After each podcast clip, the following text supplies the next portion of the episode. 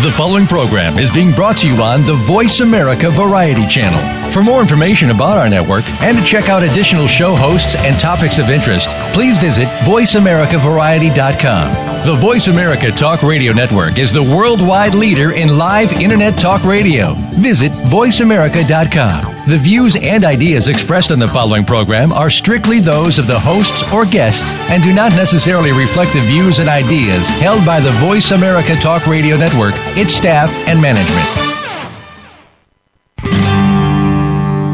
Good night. Welcome to the Kathryn Zox Show. This informative and entertaining show will start your mornings off on the right foot. Here's your host, Kathryn Zox, your social worker with the microphone. I'm Kathryn Zox, your social worker with a microphone, and you're listening to The Kathryn Zox Show.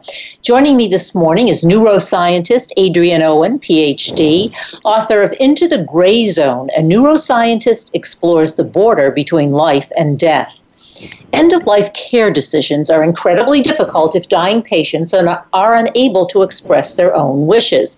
Dr. Adrian Owen argues that patients thought to be non responsive or in a vegetative state often are victims of tra- traumatic brain injuries, strokes, or degenerative diseases like Alzheimer's and Parkinson's are actually vibrantly alive. Through pioneering techniques, he affirms that these patients are conscious and, in many cases, are able to engage in a dialogue through a special MRI scan facilitated language system. Uh, his research is featured in many journals, including the Wall Street Journal, the New York Times, and the New England Journal of Medicine. Welcome to the show. Nice to have you here, Dr. Owen. Thanks very much. Thanks for having me on. It's exciting research, there's no question about that.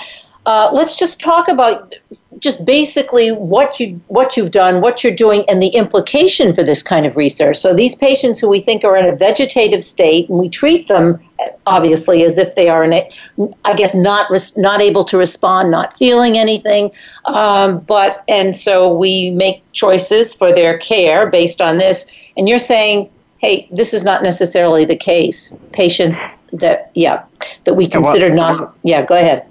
Well, yeah, that, that's really the story that's at the heart of the book. It uh, begins 20 years ago when really none of us thought that any of these patients had any sort of internal life at all. The assumption has always been that these, these patients are awake but unaware. And by that I'm referring to the fact that they, they open their eyes, they'll sometimes look around the room, they might grunt and groan, they, they fall asleep, they have sleep and wake cycles. So the, this is the problem that in many ways they look as though there is something there, but they won't respond to any form of external stimulation. So if you ask them to squeeze your hand, they won't do it, or to look this way, or blink their eyes. They'll never produce any responses. And this historically has been why they've been assumed to be unaware. And I sort of opened the book with a little bit about that. And then uh, I show that 20 years ago, or I described the case 20 years ago of a patient who came uh, who came to me who was in a vegetative state, who, I, on a whim, uh, we just put her into a scanner. We put her into a brain scanner just to see what would happen. And, uh, you know, again, at the time, I think many people thought we were mad. They thought this was a waste of money and a waste of time. But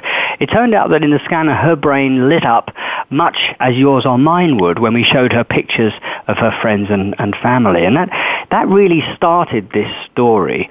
And it's a story that unfolds. Um, we got more and more sophisticated through the late 90s and the early 2000s with the sorts of technology we had available to us, and we gradually started to find more and more patients who would respond in this way. Then we started to ask questions about, well, you know, what does it mean? I mean, are they actually in there? Are they having experiences like, like you and I? And uh, yeah, about halfway through the book, I I, um, uh, I, I talk about an experience that happened in 2006 where we first actually made contact with a patient. We found a patient who had supposedly been vegetative for at that at that point five five months, uh, and it turned out that in fact she wasn't. She was conscious. She was uh, she was aware. She was aware of where she was and who she was and the situation that she was she was in.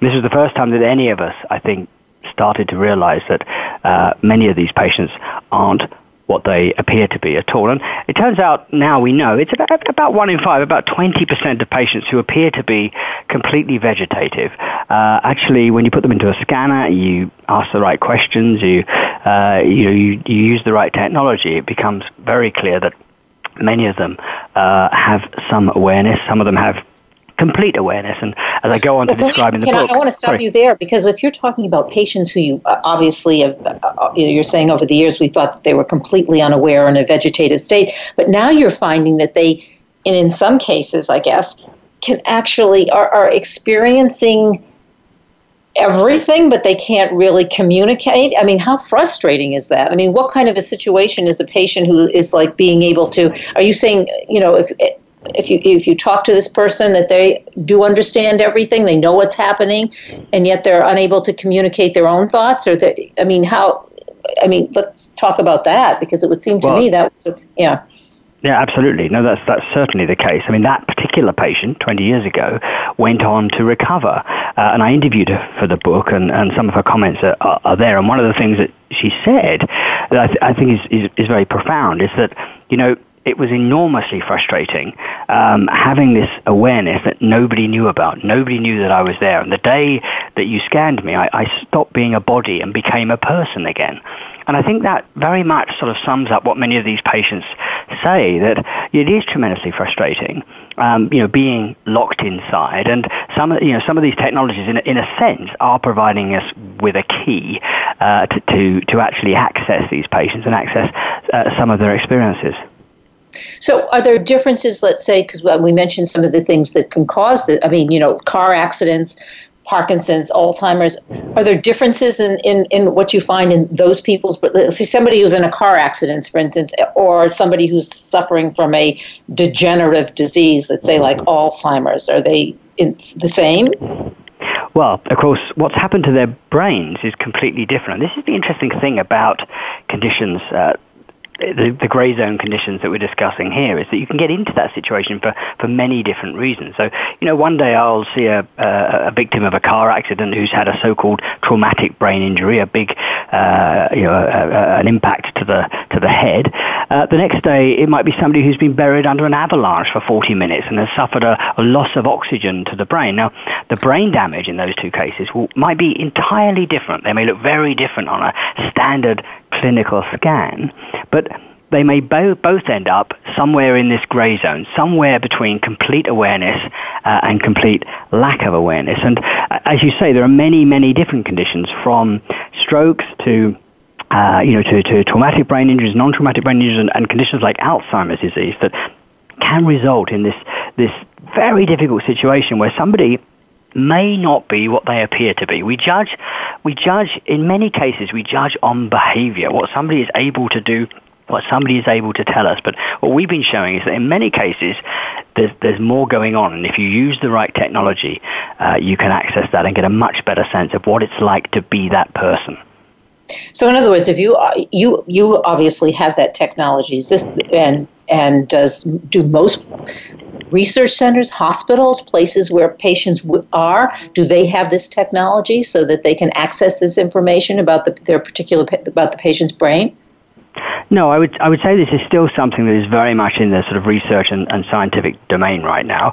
Uh, it's not so much that the technical capabilities aren't available outside. We we published a scientific paper two years ago showing that the sorts of things that we're doing, accessing patients, uh, communicating with patients, you can actually do uh, on, on, an old. We, we, we tried to find the, the oldest and and uh, the worst MRI magnet that we could in a local hospital, and we demonstrated, in fact, you know, you can do it, but to be fair, you know, that required a lot of PhDs, a lot of scientists, and a lot of experience. To, to, to, pull that off. It's not really ready for clinical prime time yet, but uh, you know these things will happen. I, I don't think it will be very long. But I mean, it brings obviously there are just so many questions, like moral questions, ethical questions that come up when you have the ability to do this, or if you don't have the ability to do this. But you know, there is a possibility that this person is conscious is conscious on some level, like the, the gray zone as you're talking about. So, what what are the implications? Like, what are the uh, ethical implications for something like this? You have a patient who's been in a car accident in the hospital. I mean, you know, the end of life issues, for instance, or um, those kinds of issues. Yeah, so these are some of the themes that I I really tried to dig into uh, when I was writing Into the Grey Zone because I w- I didn't want to write a science book uh, or a book for scientists. I wanted to, to write a book that would touch on uh, how these things affect real people and, and touch on themes that most of us have you know discussed over dinner or in the bar with with, with our friends. And end of life decision making is a you know is a is a really important one as you, as you've said. And I'm sure everybody listening to this has either said or heard, if I ever end up in that condition, you know, please pull the plug. And one of the things that we are finding, which I, I think will surprise a lot of people, is that actually when you get into that situation, that's not necessarily the attitude that you, you still have. And I mean, technically, we are at the point where this technology could be used to assist in end-of-life decision making.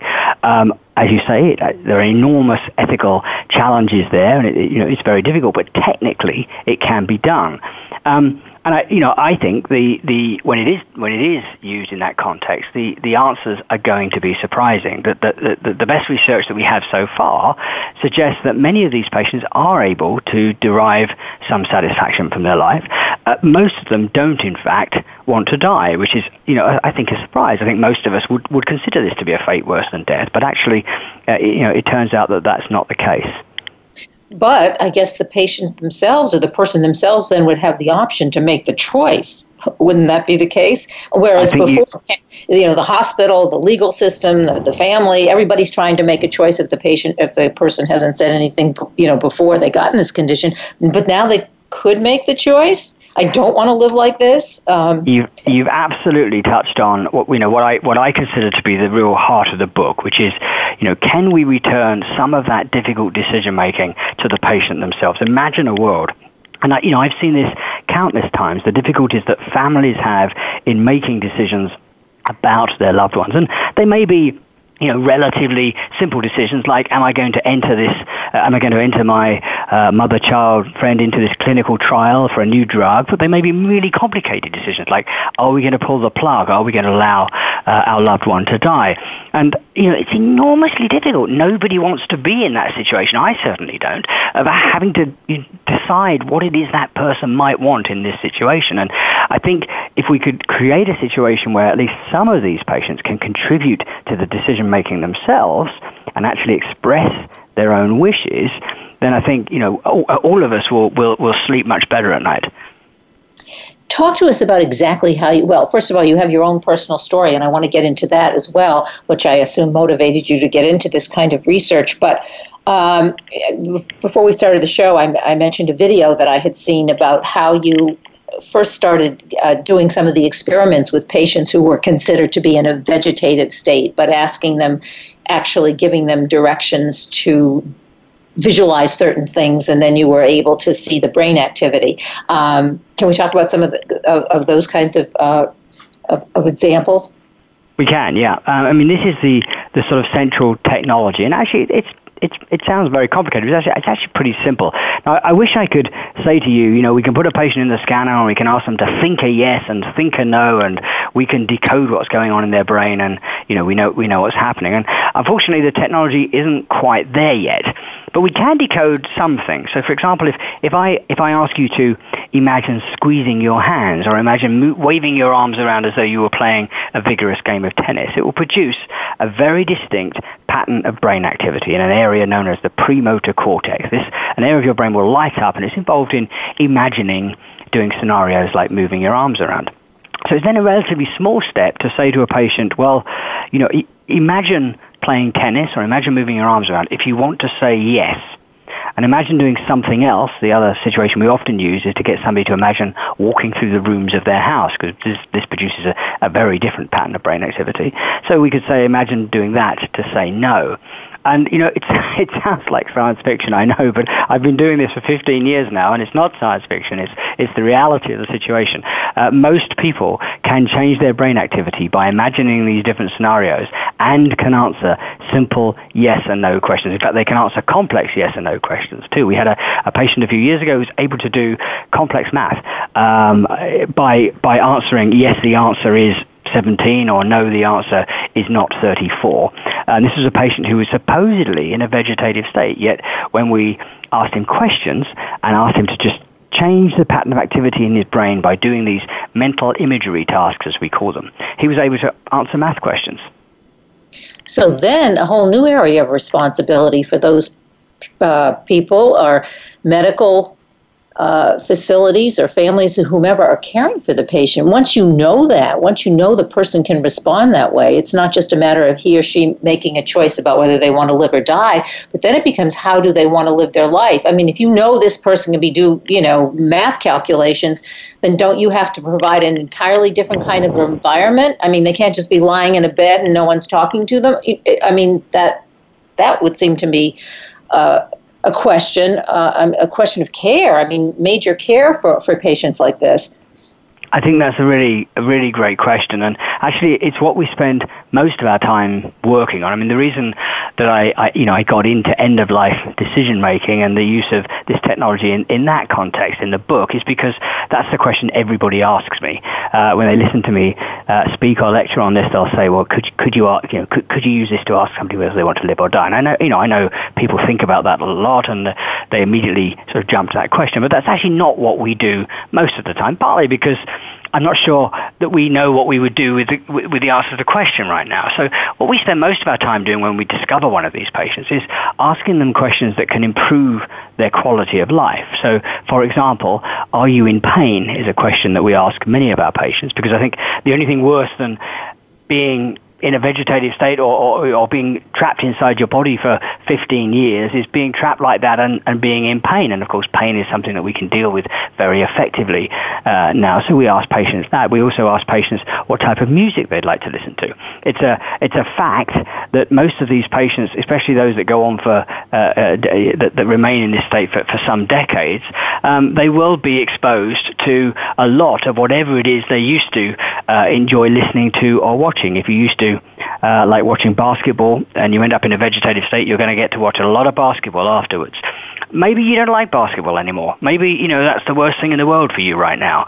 And so questions about what patients would like to experience, how they would like to spend their time, uh, what they would like to listen to, the sorts of music they'd like to listen to. I think these are the really important questions right now. You know, in the absence of a therapy, we don't have a way of curing these patients, uh, but we do have a way uh, of improving their quality of life when you talk about improving quality of life, what, what's the difference between, say, if you have a child? I mean, because uh, let's assume that a child before or whatever has happened to them uh, have a growing brain as opposed to someone who's older and aging. I mean, are there differences? Are there differences in the brain? Differences like in you know ch- uh, children or teenagers as opposed to like somebody in their 50s, 60s, or 70s, um, and differences in how you would treat them?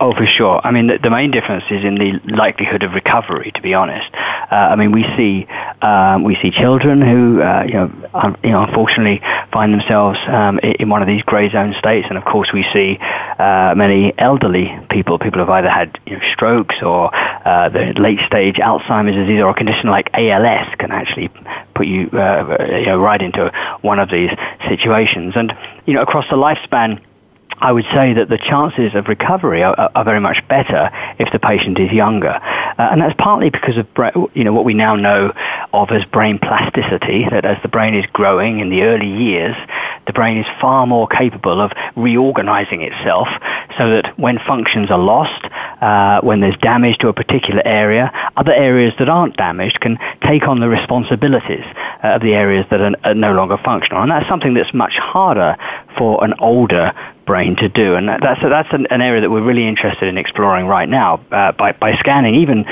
even babies, uh, you know, as young as, as neonates, newborns, uh, to, you know, to find out whether we can understand more about this plasticity in order in order to to, to help, uh, for example, babies that have uh, suffered traumatic brain or suffered uh, brain injuries during birth. I think that's another very important issue. So it, it seems to me that I mean, were you you're on the cutting edge of all of this. I mean, how much do we really know about the brain? It sounds like we don't really know too much. I mean, there's so much out there um, or in there to uh, explore that we don't know about in terms of the capacity. You're talking about plasticity. Um, it's almost it's it's like a it's a, a whole new field, I guess. Is it? Yeah. No, I mean, I'm asking the question. Yeah. It's interesting. I mean, at the at the end of the book, I I, I make this comment. I was, I was trying to get get reflective, and I say, you know, it's it's it's amazing. I, I sit here and I, I I can't possibly imagine what science is going to be capable of uh, 20 years from now. It's just so far beyond what I can possibly imagine. Yet, when I look back, and I've been you know working in this field for t- more than 20 years now, I also can't believe how far we've come. So, although you're right, uh, you know, in some ways, our understanding of the brain and of brain disorders is in its infancy. If you look back over the last 20 years, in that window that really um, what we now call cognitive neuroscience has emerged. These, these sophisticated brain scanning techniques have become much more widely available and, and, and, and deployed in, in various domains.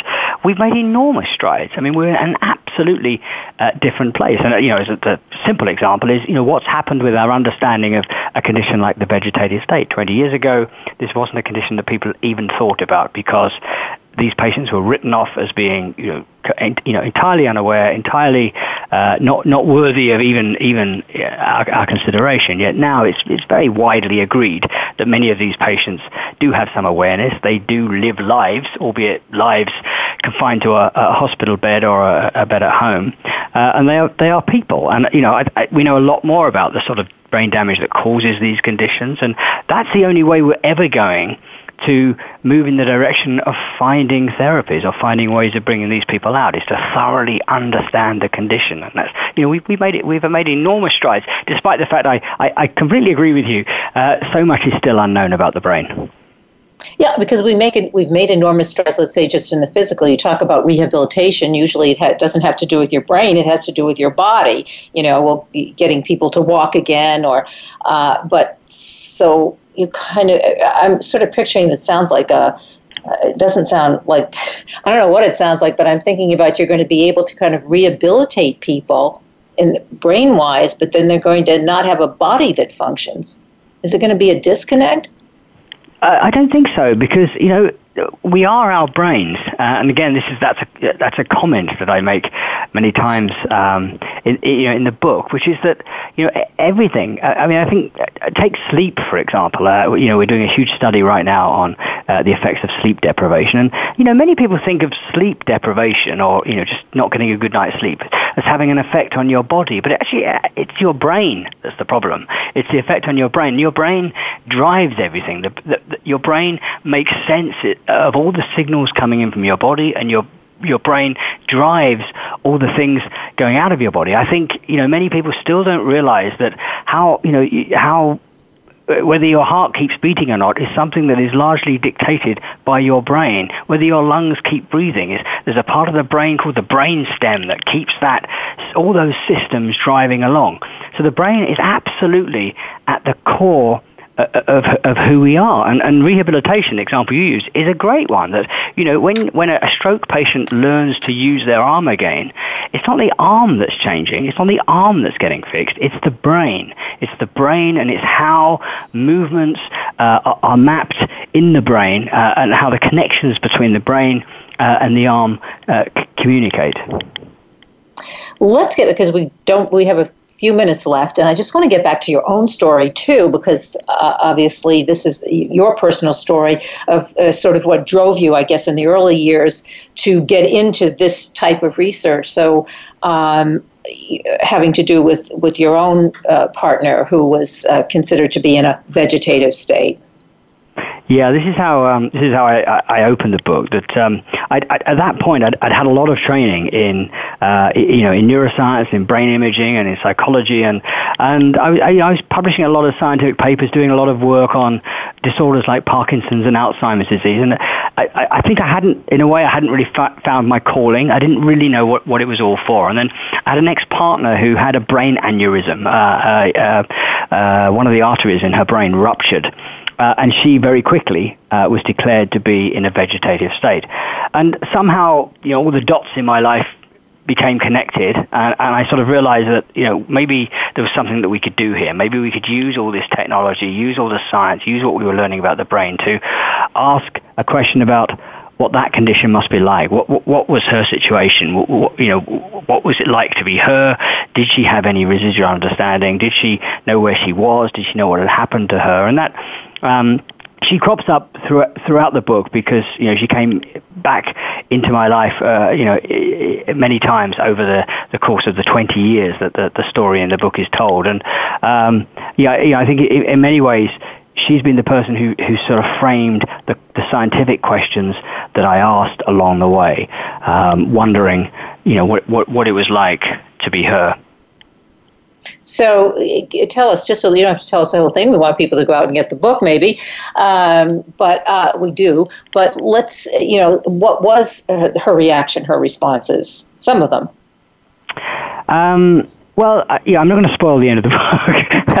um, okay. But you know, as you know, she bookends the book. She st- she opens the book and, and she she she she ends the book. And I, all I'll say is, um, you know, we we got ourselves into a position where we were able to apply some of this amazing technology to this, uh, you know, this ex this ex partner of mine, and you know, I, I describe it in, in, some detail in the book because you know, I, I can't, I, I really.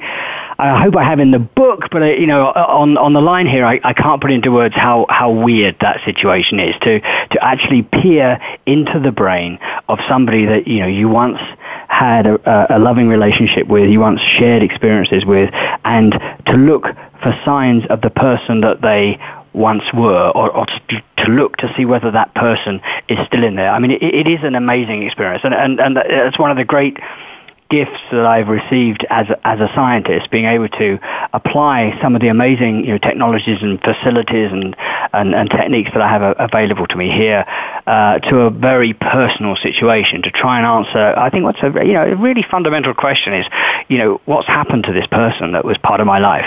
Um, you know, it was, it was, it was a truly a truly compelling and, and emotional experience. Yeah, it's really a unique experience. I mean, here's somebody you're intimate with, and then you're exploring them in this re- scientific way. I mean, usually you're dealing or working with people that you don't know, right? I mean, they're they're patients oh. or yeah. Of course, so, yeah. I mean, uh, most of the patients that we see, we you know we end up making some kind of relationship with because we spend a lot of time with them, and we you know we really in a way we you know we get kind of intimate with them and their you know their families because we have to learn a lot about them. But to do it the other way around, to have somebody that you've you've lived with and you've you know you've purchased a house with and you've uh, you know you've experienced uh, many of life's experiences with, to, to then have them in that situation and, and try and work out try and work out whether they were they're still there or not. It was a kind of a weird collision of, of everything, of many different aspects aspects of my life, and I hope I hope it makes for an interesting story. Yeah, well, it does make for an interesting story. And so uh, I want to mention the book again, Into the Gray Zone. A neuroscientist explores the border between life and death. And we've been talking to the author, Adrian Owen, PhD. Um, thanks so much for being on the show today. Can you give me the website and um, that we can go to to find out more information about you and your book? Absolutely, yep. I mean, people should just go to intothegrayzone.com. Uh, that'll tell you lots about the book. It also has some videos on there of some of the patients, uh, videos of us scanning patients. It'll, it'll give people a little bit of a better idea of how the technology works and some of the themes that I touch on in the book. So intothegrayzone.com is probably the easiest place for people to go to. Great. Dr. Adrian Owen, thanks so much for being on the show. Thanks for having me on. I'm Kathryn Zox, your social worker with a microphone, and you're listening to The Kathryn Zox Show.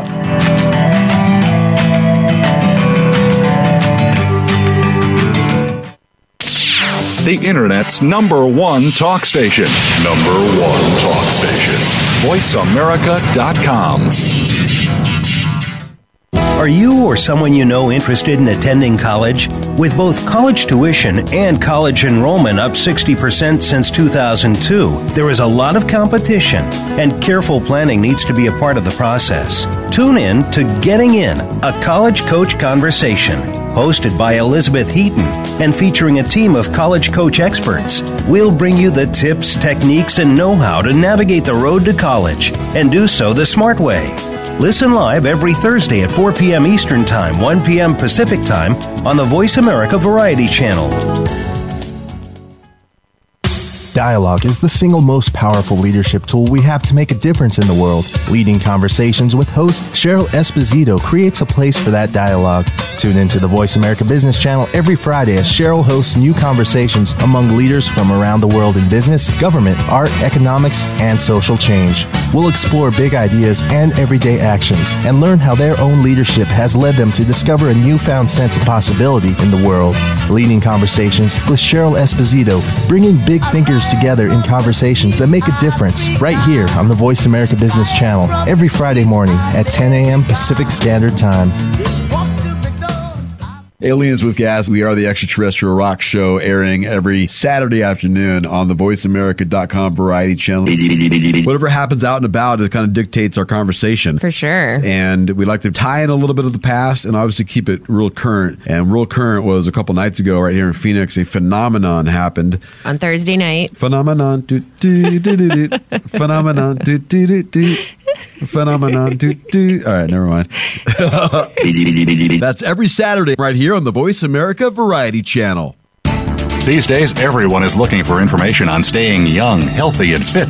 The Voice America Health and Wellness Network is here to help you on your quest to better health and a better you. We talk about everything from diet, fitness, and aging to substance abuse, personal growth, mental health, and much more. Learn from our experts who cover health and wellness from traditional and holistic perspectives. Tune in to the Voice America Health and Wellness Network. Healthy living starts here. If you think you've seen online TV before, let us surprise you. VoiceAmerica.tv is online now. The leader in live internet talk radio has done it again. Multiple channels, a state of the art viewing experience, live and on demand programs streaming 24 hours a day. It's exactly what you want, when you want it. VoiceAmerica.tv. From health and wellness to business, sports, and everything in between. Discover our new world. Visit VoiceAmerica.tv now and experience the future of online television. VoiceAmerica.tv. Now you can take your favorite Voice America radio program with you anywhere. Sign up for our mobile app if you have an iPhone, Android, or Blackberry. The Voice America Interactive Radio Player, powered by Aircast, gives you the freedom to listen to any of our programs anywhere, live and on demand. No registration is required. Listen to your favorite Voice America hosts and discover new ones. Download the Voice America mobile app for iPhone, Android, or Blackberry, powered by Aircast. Visit the Apple iTunes App Store, Blackberry App World, or Android Market. News, opinion, your voice counts. Call toll free 1 866 472 5787. 1 866 472 5787. VoiceAmerica.com.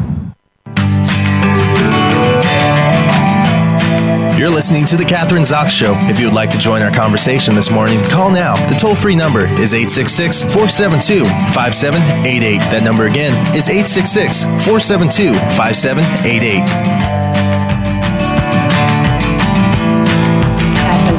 Social with microphone, and you're listening to The Kathryn Zox Show. Joining me this morning is marriage and family therapist Michelle Deen, author of Saving America's Grace Rethinking Family Values moral politics, and the cultural war. What does today's political culture say about our morals and values? Marriage and family therapist Michelle Deen explores how the election of Donald Trump is affecting our society, families, and children. Saving America's Grace is about rebuilding a national character that inspires, leads, and creates a new American culture that is strong, compassionate, and plays by the rules. She brings 30 years of experience to the table driving to find a common ground in our deeply divided political system. Welcome to the show. Nice to have you here, Michelle. Well, thank you for having me, Kathryn. My, my pleasure. Well, okay, so I, I guess uh, just in the opening, uh, describing uh, what you're doing and, and, and your book, um, you got a big, daunting task, I guess. Uh, we are definitely in a cultural divide. We seem angrier and more violent and divided than ever before. I mean, you're relating this to Donald Trump. I think it's something that's also just sort of been evolving, unfortunately. Uh, yes. So, yeah. Uh, Absolutely. I, I actually want to make that point is I don't believe, quote, Donald Trump is the problem. um, I think he's a symptom of a culture that's gone awry. And what I've said, you know, I've been on a lot of radio interviews, both conservative and, and more liberal, and what I've said all along is that the problem with the breakdown of uh, character in politics has existed a long time before the election of Donald Trump. And what I give him credit for is kind of what you see is what you get, where there's been a lot of problem with uh, you know, moral character in politics for so long, but it tends to be more subversive, under the table, backdoor politics, you know, money influencing decisions, that type of thing that isn't quite so obvious. Um, so I just want to put that out there, and I, I do believe that we can't just be focusing on quote resisting Donald Trump. That if we want to change our culture, we have to get back to what is it that we are for? What are we fighting for, as opposed to what we're fighting against? Yeah, I think So Michelle, that's that's, an excellent. Yeah, that's an excellent point because I, I'm going to. Uh, I just want to respond to actually two of the things you said. One of them I've, I've always said, and I, I'm the liberal show that you're on. I have to say that, but uh, Mhm. Donald Trump. Uh, is uh, he was there were no surprises. It- you know it, he was who he was all along. It was really us or the media saying that oh somebody he's going to change. Well 71 year old men don't change. And he wasn't trying to really hide anything. So you're right. What you see is what you get. When i knew i was going to interview you for the show next uh, sort of comment is that i went back and um, I was going through some of the presidents and, and listening to some of the early presidents, like in the 20s and 30s, and all of the Teapot Dome syndrome uh, uh, uh, scandal, and, and Warren Harding, who was supposed to be one of the worst presidents ever, who had girlfriends and and illegitimate children, and but most of it was kept hush hush. Those kinds of things. So you know, this whole thing about Mhm. getting getting back to necessarily, particularly in politics, uh, moral values. Uh, I'm not sure where we're getting back to, or we. So, but yeah. Well, one thing is uh, that I learned through, you know, my background is in human development and family relations. It's, it's not politics, but what I've tried to do is look at politics from the angle of moral character. And one thing that uh, I learned was that the founders of our country knew that in order to have a functioning democracy, something that they called virtue was critical in order to be a self-governing society, we needed to have this, what the Greek and Roman political philosophers called civic virtue. We needed to have a sense of doing right by others. Because you can't self-govern if you don't have that basic kind of moral navigation system. You know, democracy is about the common good, and how do we govern with that in mind? It takes somebody that has moral character to not, you know, put self-serving interests or the interests of those who are uh, supporting you financially ahead of others.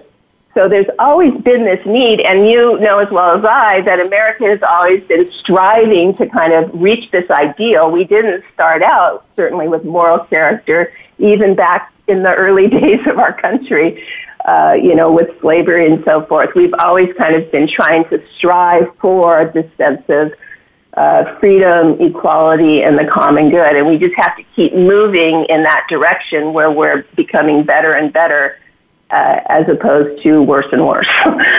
Yeah. So how do we do that? I know you say we have to. Uh, you're you're a marriage and family therapist. You really do have to start with the family, right? You have to start with the children, don't we?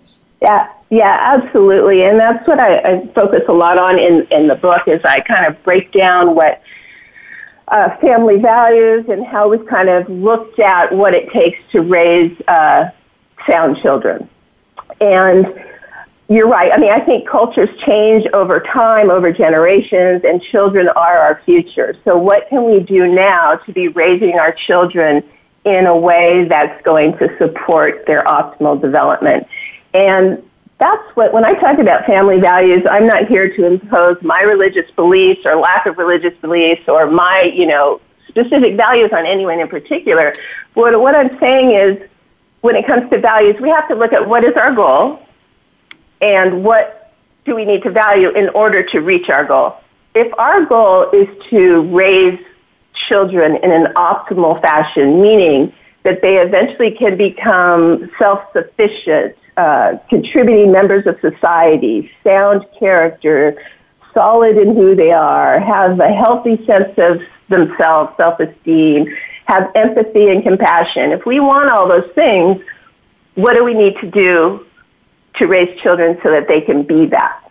And there's two things. One is how do we uh, we can't protect them from the culture that you know we're raising them in. We can't you know shield their eyes and ears from what they're seeing, whether it's watching a presidential campaign and having people you know fall to the gutter uh, in their competition with one another, or we can't you know heaven forbid all the all the media and technology that kids are immersed in now. So what I'm saying is we have to know how to raise children who are resilient to all of that. And that goes back to sound character and teaching them to have kind of an inner navigation system so that they're not looking to the outside world for what do we do, what is right, what is wrong. And um, I want to interrupt you yeah. here because uh, you know, Michelle, mm-hmm. it's that. I mean, that I agree with you, and it sounds good. But the problem is, who's doing the teaching, the parenting? I mean, you're talking about right. word I don't mean to get back into politics necessarily, mm-hmm. but you have a lot of people, a lot of parents who are teaching mm-hmm. divisiveness, divisiveness, exactly. uh, hatred, uh, teaching children to. Uh, and, and, sort of labeling it as family values, which I'm not, that's another issue, like what we define right. as family mm-hmm. values, like hating people mm-hmm. who don't look like you or sound like you or have different color skin or a different religion. Um, so, how can we accomplish that if we ourselves or uh, are, are, mm-hmm. are, not um, mm-hmm. necessarily people with family right. values in the good sense? Right, right. So it does begin with us as parents and as the adults in our society. It, it, it really does. We do have to step up and rise to the occasion and I'm hoping that by having this new conversation, that people will kind of start to wake up and understand through awareness how it is that we're impacting our children without even realizing it. I t- um, so, you know, just like going green or being smoke free, it all began with kind of an awareness of the negative impact uh, these things are having either on our environment or on our physical bodies, and that awareness, then we start having new conversations that can kind of take hold and start to shift our values. And that's what I'm hoping here is that parents can start to see that how we are being is this really the way that we want our children to develop and are we being kind of the best people that we can be I think starting the conversation uh-huh. is really starting the conversation is critical, as you say. You have to begin some kind of dialogue, some kind of conversation, mm-hmm. and then go from there to, as you say in your book, I mean, to promote these humanistic values and, and integrity. Yeah. Although I think integrity, that's a, I, I was had a guest on a couple of weeks ago. We were talking about integrity has really gone down the tubes. People just make up stories, not just Donald Trump, but just I think generally speaking, because we have the ability to do that, um, mm-hmm. and we have you know the access to technology. Technology it mm-hmm. allows us to do that, and uh, we've. I'm not quite sure how to I guess we have to have the mm-hmm. conversation mm-hmm. about the consequences of not having integrity, which is what you're talking about, um, mm-hmm. which is yeah, which is critical. But mm-hmm. yeah, we've kind of we've gotten off track, and this, one of the ways that I also uh, tie this in with you know kind of our, our founding principles is this notion of the pursuit of happiness. We've come to associate that with um, you know kind of bank accounts, what we own, what we make. and that's kind of become our, you know, we've been on this rat race, this pursuit of happiness that's actually taken a wrong turn somewhere. If you go back again to the Greek and Roman political philosophers, to them, the pursuit of happiness meant the capacity to be virtuous, to, to have the freedom to make choices that actually were in other people's best interests and therefore your own. And I think that if we can get back to really what is it that has us feeling good, because I think generally as a culture we've we have gotten off track with that, and you know we can be divisive and we can be hating on one another, but ultimately that's not that's not what has us feeling good. Research on happiness shows us it's the you know the the connections that we have with one another that really provide us with a happy and contented life. It's not about divisiveness. Um, Michelle, who would and- you say? Who would you say is? Uh, give us examples, for instance, like who virtuous. I'm not sure I know too Mhm. many virtuous people, but Yeah. let's say there are some out there and some that we can look to as role models. Who would you say those are? Yeah. Well, gosh, you know, that's a really good question. It, it really is an ideal to aspire to. Uh, I mean, obviously, we could look at the Dalai Lama or any kind of, you know, spiritual leaders that, uh, you know, have a lot of profound wisdom to share. But just if we were just to simplify it and ask ourselves, do we feel better when we're in a parking lot and we see somebody going for the spot that we wanted and we get angry and righteous and, you know, just fly off the handle that, you know, how dare they? Or if we, you know, say, you know, you, you know, just kind of relax into it and say, okay, well, you can have, you know, choose to, to be gracious and to let them have the spot. It actually feels better. um, I don't know if you can get on board with me on that, but I've had the experience where I can make a choice whether I'm going to like want to get my hassles up and and fight with somebody, or just be gracious and want to do a kind deed to somebody else, whether it's smiling at somebody or whether it's you know really trying to understand where that person's coming from and just have a sense of compassion and and let it go. And that's fundamentally that really kind of sets us sets us right, so to speak, and just in terms of ourselves, not with you know trying to be any you know a spiritual person necessarily, but just on the basic level of how we are getting by on a day to day basis. Yeah, I would agree with you. I mean, when I do something that's good for my friends or family or just somebody, like you say, in the parking Mm-hmm. lot, okay, you can take the space and I'm not going to start screaming at you or give you the finger Uh-huh. or do something really nasty. Uh, and I do feel better. That's true. And I think, you know, when you kind of display those kind compassionate characteristics, but then it gets to a point sometimes you feel, am I letting people take advantage of me? Should I, you know, stand up for myself? Um, You Mhm. know, this, so, and, and, you know, kind of like analyzing that kind of behavior. But um, I, I, I Yeah. think that, yeah.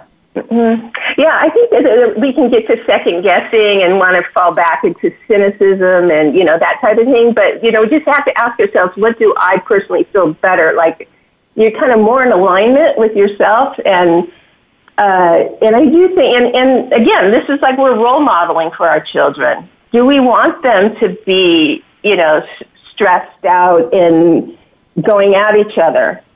you know, throughout life. Is that the way to be? Or do we want them to kind of fall into this kind of groove, this golden rule gro- groove that really does make a society function much nicer? Well, I think one of the things that you talk about is that um, you know, the, and maybe we alluded it to in the in the beginning of the conversation, but these kind of authoritarian values uh, that we've sort of Mhm. gotten into this rigidity, this fundamentalism. This is the way it is. Mhm. This is the way it should be, and that's not Mhm. good. I think that's not good for people or you know individuals or society. So we need to get away. Yeah, get away from that. Um, Yeah, and what's been really ironic is, um, and I'm starting to talk about this, how there's breakdown of character both on the left and on the right.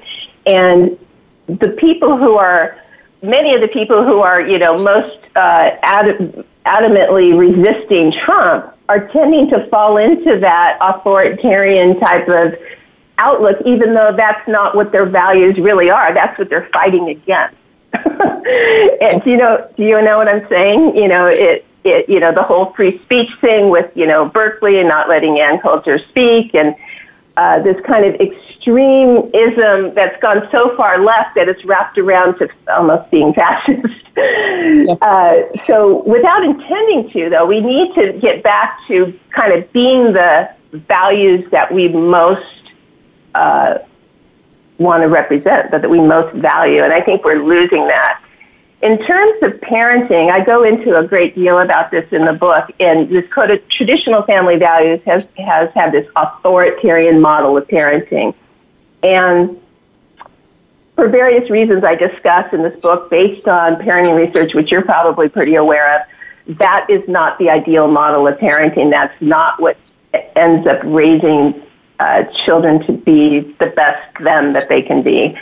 Can you define traditional traditional family values? What uh, uh, define that? Can I define us. that? Uh-huh. Yeah. Well, that's interesting. It never really has been defined. It they imply kind of the Ozzie and Harriet nuclear family model of the 50s, which, by the way, was not traditional. It was a blip in history. We really have lived more in extended families uh, prior to uh, World War II. Then everybody spread to the suburbs with their, you know, their money and their new cars and that type of thing. That happened post World War II. Prior to that, it was more, you know, farm based. It was more extended family based. And for 99% of this time on the planet, we lived in hunter-gatherer society where the ratio of adults to children was actually four to one. So we kind of created this. Is, this. I, am going to yeah. this. That is such an important point. I think that is so critical because most people, most Americans, and I'm making, I'm generalizing, mm-hmm. have no sense of mm-hmm. history. They do not see that this traditional family values, as the Ozzie and Harriet, Father Knows Best, was was just a blip in history. They have no idea what families mm-hmm. were like before World War II, let's say. Um. And so it, it's kind mm-hmm. of based on this false. What is it? Yeah. Just a, false, whatever it is. yeah, uh, yeah, it's nostalgia definition. for a time when you know all seemed well. We were, you know, our economy was strong. We were out of the war. We were kind of. It, it, it became, you know, the, the era of television. Uh, advertisers had us scooped up in the palm of their hands. You know, bye, bye, bye, happy, happy, happy, all is good. Um, and I mentioned that I look at the research in our book, and that actually was not as ideal of a time as we like to remember it to be. Uh, Stephanie Coontz wrote a book called The Way We Never Were, and she's a family historian, and she has a fab. This is a fabulous book to really look at uh, families historically.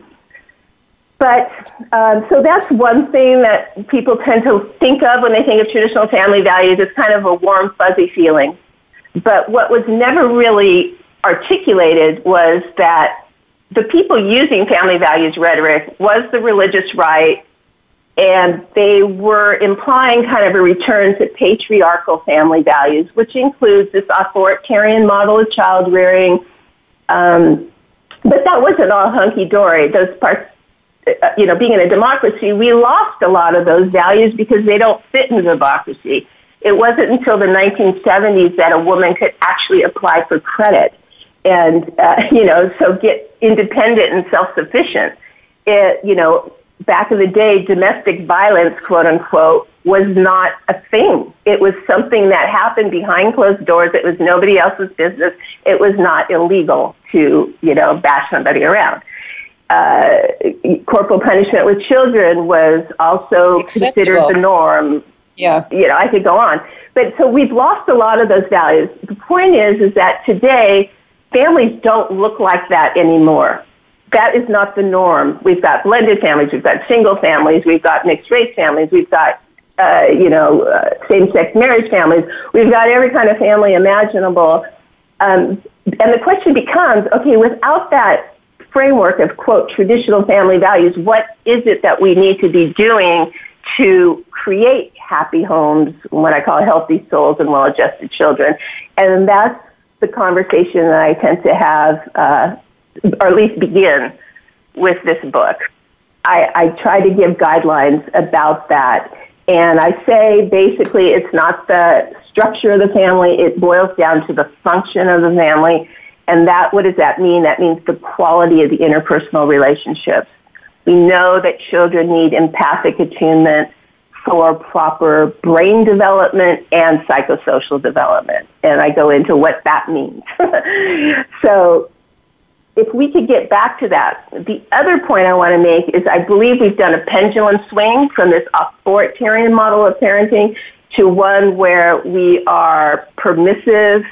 Uh, you know, we want our kids to be our friends. We, you know, might feel guilty because we don't spend enough time with them. We shower them with things we allow them to have all kinds of technology. You know, we don't limit so, that. So we've done absolutely the opposite. You know, we have only a minute exactly. left. I'm so, so engaged in the conversation with you, but I just so.